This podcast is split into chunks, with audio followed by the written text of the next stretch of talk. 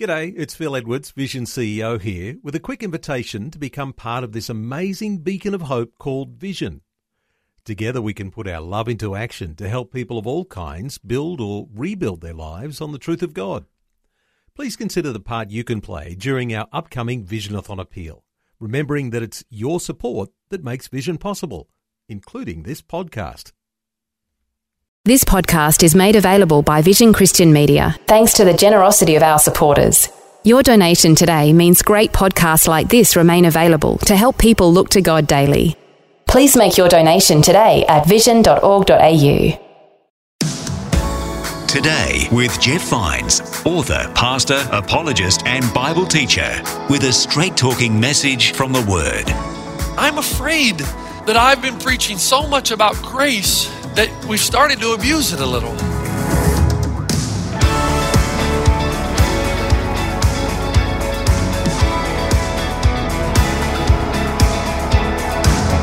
Today with Jeff Vines. Hello and welcome. My name is Bill. Thanks so much for joining me again on Today with Jeff Vines. And today we're hearing about grace. It's an undeserved blessing from our Father in heaven.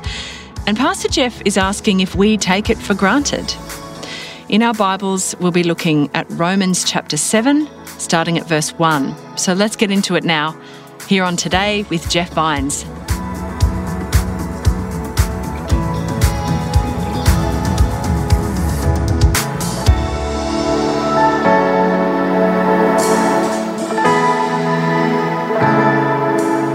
Turn over to Romans chapter 6. Romans chapter 6, verse 1. You're going to be holding that for a bit until we get to it. While you're doing that, I need to ask you something. I need your permission to speak freely. Now, you get a little nervous when somebody says that to you, don't you?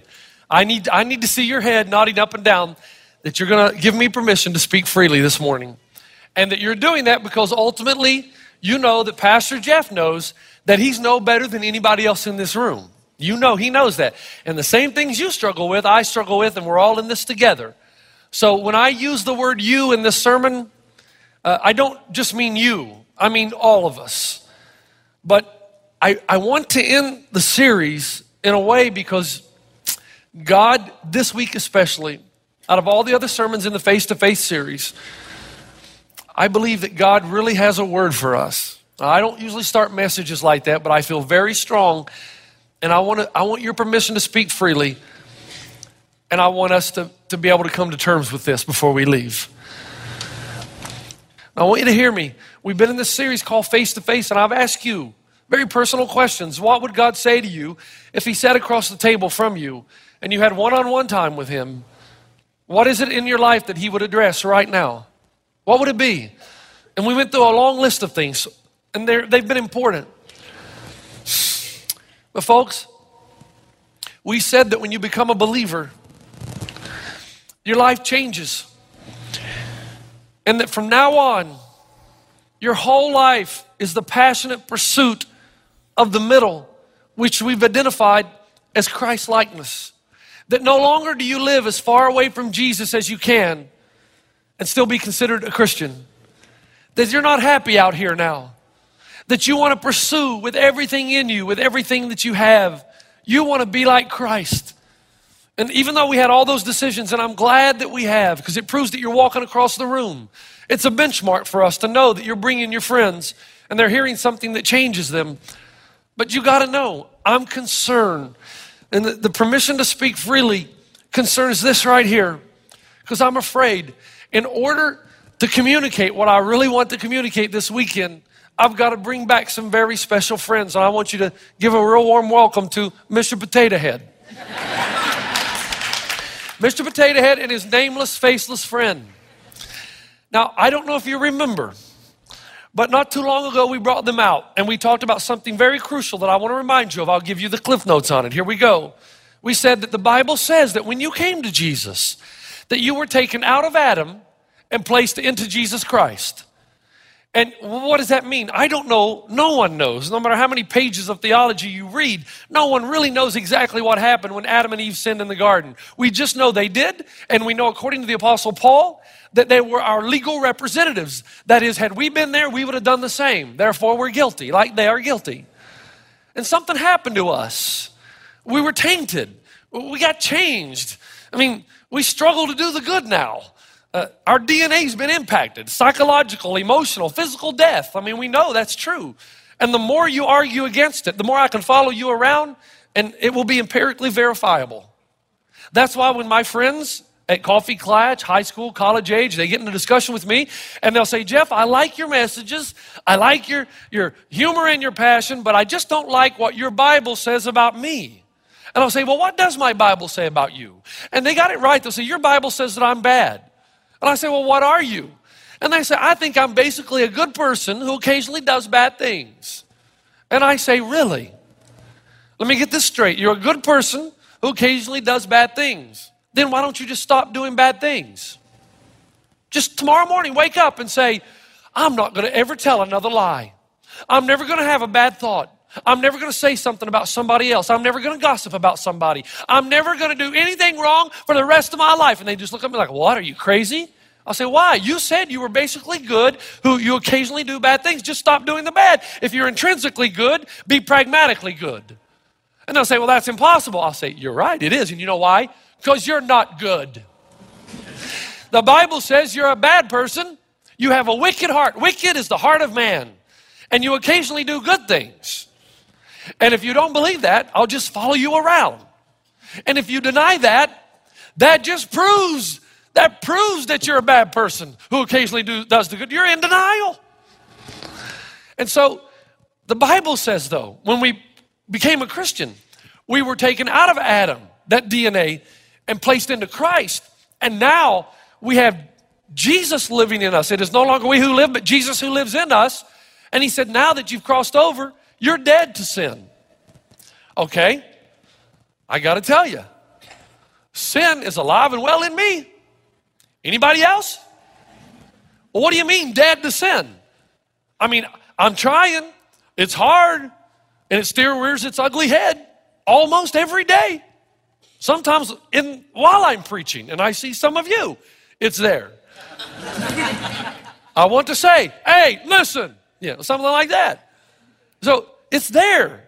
Why? And here's what Paul said it's because you haven't yet learned how to take on sin yet. You don't know how to conquer it, so it's conquering you. Remember what we said? Paul said that sin is a separate entity. Look at Romans 6 12 through 13. Do not let sin reign in your mortal body so that you obey its lust. Now look at this next line. Chapter 6, 12 and 13. Do not go on presenting the members of your body to sin as an instrument of unrighteousness. Paul is saying this this is you, this is all of us, this is sin. What do you notice about sin? He's naked, he's powerless because he needs us to fulfill his desires. So it's not us and sin against God, it's us and God against this guy. And this guy can't fulfill his insatiable desires unless you help him out. And the way you help him out is to lend the members of your body to him so that he can fulfill his passions. Now, let me give you an example. Let's say, for instance, uh, you don't ever fight with your wife, husbands, right? Never happens. Well, my wife and I have some pretty heated discussions sometimes, even pastors. And we've been recently heavily discussing uh, the level of the thermostat on the air conditioner. Now, I've just about had enough, and that happens. And after I've had enough of not sleeping at night because I'm sweating and the house is hot, uh, finally, sin says this to me Hey, Jeff, can I borrow your mouth? Because if I can have your mouth, I'm going to set this straight once and for all. You see how this works? See, if I don't give sin my mouth, he can't fulfill because he's, he's harmless this way. So he says, Can I borrow your mouth? And uh, not too long ago, I said yes. Uh, and if, if, if, if I say yes to sin, if I say yes, I end up saying something like this Sweetheart, just because you have a cold personality doesn't mean the whole house is going to be cool, okay? And then I then I'll say something like, "Hey, who works around here anyway? Who brings home the bacon, baby? I pay the electric bill." I'll say something like that. "Hey, hey, look, I'm a legend." Or I'll say something. I'll get really proud, and then I'll say another thing, man. Another thing, just for the record, I want everybody to know I'm the man. Submit, woman. Now, how far along do you think I get with that? Anybody want to know? Yeah. Now, do I really, did I say that? No, I did not say that because I'm smarter. 20 years ago, I would have said it, but I have wised up. You don't do that. So I didn't say it, but I felt it. Let me borrow your mouth. Now, if I do let sin, because he needs it, borrow my mouth, then after I've loaned him my mouth, he goes directly to my wife. And he says, You're going to let him get away with that? And then sin says to my wife, Robin, I need to borrow your mouth. If, if, if, if she says yes, then she'll say something like that. You know what your problem is? You're spoiled. Your mother spoiled you, gave you whatever you wanted. And another thing, what do you mean? You don't even have a real job. You only work one day a week. Of course, that really ticks me off. And then she'll say, yeah, she'll say something like, You're a legend, all right, in your own mind, brother. And then she lets me have. Now, does she really say that? Yes, she does really say that. Yeah, because she can. That's right. But I can't. Now, here's the point I'm making. you know that's true. Guys, you know that's true. Here's the deal it starts with that, but then sin will say, he will lead me to believe that what I do now doesn't matter much, no one's watching. So he'll say, Jeff, can I borrow your eyes so that I can look at this attractive woman going across the airport can I have your eyes when you're in the hotel room and your wife's not there to stop and look just a little too long on cable television? Can I borrow your eyes when you're in the garage overseas and uh, in the service stations who sell pornographic magazines? Can I borrow your eyes? You see? Oh, that, that, oh, come on. Stop looking at me like that. You know what happens to you too. Can I borrow your eyes? And if I say yes once, Oh, oh, it's like, hey, he says, I, I, let me borrow them for 10 minutes. I promise I'll give them back. And he won't give them back. He keeps them.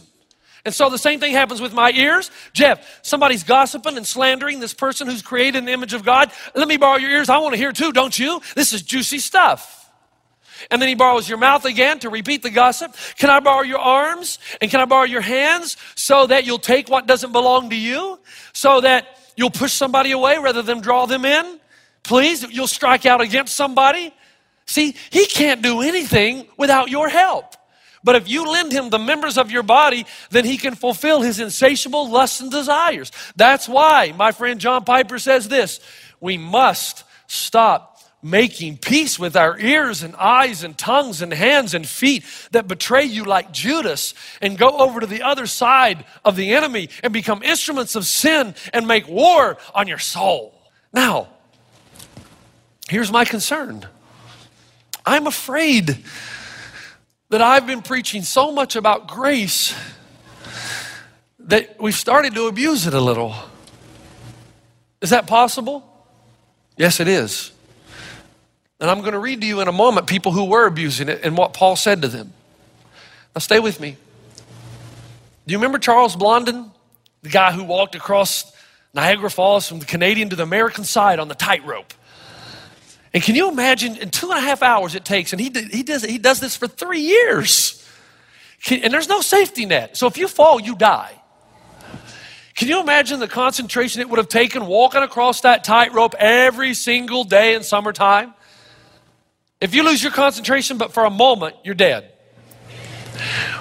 When I was growing up in Elizabethton, Tennessee, two times a year, huge tents would come and fill the center of town both in the month of July. Early July, it was the tent revival. Late July, it was the carnival. And I got to tell you, looking back now, oftentimes it was hard to distinguish between the two. Because I'm from the sticks. And the revivalists would come down, they'd be handling snakes. I don't know if you're familiar with that. They'd be doing all kinds. I thought, man, am I at the carnival or the revival? I couldn't tell the difference. But I remember when I was about eight years old, and the tent was bigger that year, and it was huge. And they had this rope stretched across from one side to the other. And a guy gets out with a big, long balancing pole and real tight. Looked like underwear to me, but I'm sure it wasn't. And he starts walking on that rope. And he walks all the way across, gets the cross, then comes back. And all the people are just, wow.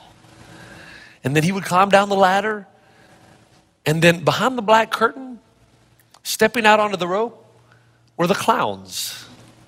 And they would pretend like they're to walk. And then you know what they'd do? Whee! Just jump into the net. Whee! This is fun. They didn't even try to walk on the rope. To them, it wasn't about tightrope walking, it was about net jumping. We, we'd all laugh and we'd say, man, that's funny. They had never had any intention of walking on the rope. You know where I'm going with this, don't you? I'm afraid that I've talked so much to you about grace that you don't even make an effort to make the changes.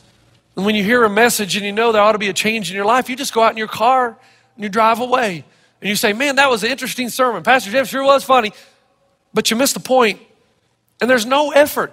You don't even try to walk the tightrope. Your whole life, whee, let's just jump into the net of grace. And folks, that's not on. That's not on with God. As a matter of fact, the people who tried to abuse this in Romans chapter 6, verse 1. And Paul uh, was a great theologian because he always anticipated what someone would say to his argument. And so here's what he says in verse 1 of chapter 6 to a group of people who thought they could abuse grace. He says, What shall we say then? Are we to continue in sin so that grace may increase? You know what they're saying? Well, if, if my sin glorifies God in the sense that it shows how merciful and gracious He really is, why don't I just sin a whole bunch of those? Then God looks really good on how kind and merciful and forgiving He is. And Paul says, wait a minute, may it never be. That's the strongest phrase in the Greek language. Heaven forbid, no way. Why? How shall we who died to sin still live in it? When you came to Christ, you agreed that sin was destructive, that it wounded the heart of God, and that it destroyed you. So why would you even think about going back into it? Verse 3 Or do you not know that all of us who have been baptized into Christ Jesus have been baptized into his death? What? What are you saying? Verse 4 Therefore, as we have been buried with him through baptism into death, so that as Christ was raised from the dead to the glory of the Father, we too might walk in a newness of life. He's saying Jesus' body was different after the resurrection from the way it was before the resurrection. We too, when we were baptized, when we came out of the water, our body in some way is different from the body that went down into the water. In what way? Verse 5. For if we have become united with him in the likeness of his death, certainly we shall also be in the likeness of his resurrection. When Jesus was resurrected from the dead, his body was different. He could walk through walls, appear, disappear, reappear, go up to heaven in the ascension on a cloud. His body was more powerful. And now Paul is saying, so also, after your baptism, you are more powerful. Knowing this, verse 6, that our old self was crucified with him in order that our body of sin might be done away with, so that we would no longer be slaves to sin. We are not controlled by this guy anymore. We control him. We decide what we're going to do, and he has no power over us. Verse 7 For he who has died is freed from sin. Paul says, if you really got it, you'll know. When you came to Christ, you understood that sin is so destructive that it separates you from God to such a degree that you don't want to do it anymore because you want to live the abundant life. And people who consider that grace is a net, we, I'm just going to sin. After all, I'm covered by the grace of God. And you make no effort to pursue conformity with the image of Jesus, to respond when the guilt comes, then two things are happening. Number one, you're mocking the love of God. Because according to the Bible, God experiences everything in the eternal now. You know what that means? God created time. Therefore, God is not limited by time. In God, everything is the present.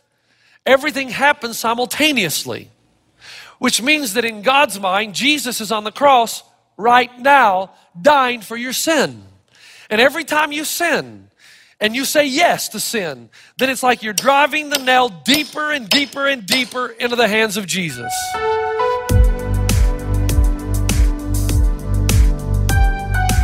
This is Today with Jeff Vines, and sorry to press pause there for now, but we'll come back next time to hear the rest of this message about God's grace and whether we take it for granted, like walking on a tightrope and carelessly throwing ourselves into the safety net. And people who consider that grace is a net, we, I'm just going to sin. After all, I'm covered by the grace of God.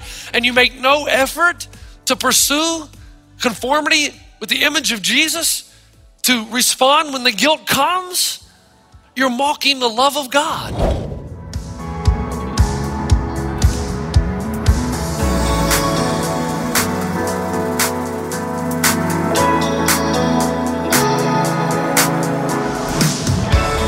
Today with Jeff Vines. For more from Pastor Jeff, head to vision.org.au forward slash Jeff Vines.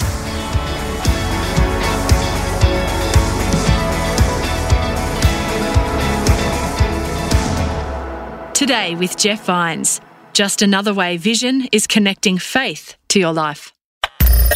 Thanks for taking time to listen to this audio on demand from Vision Christian Media. To find out more about us, go to vision.org.au.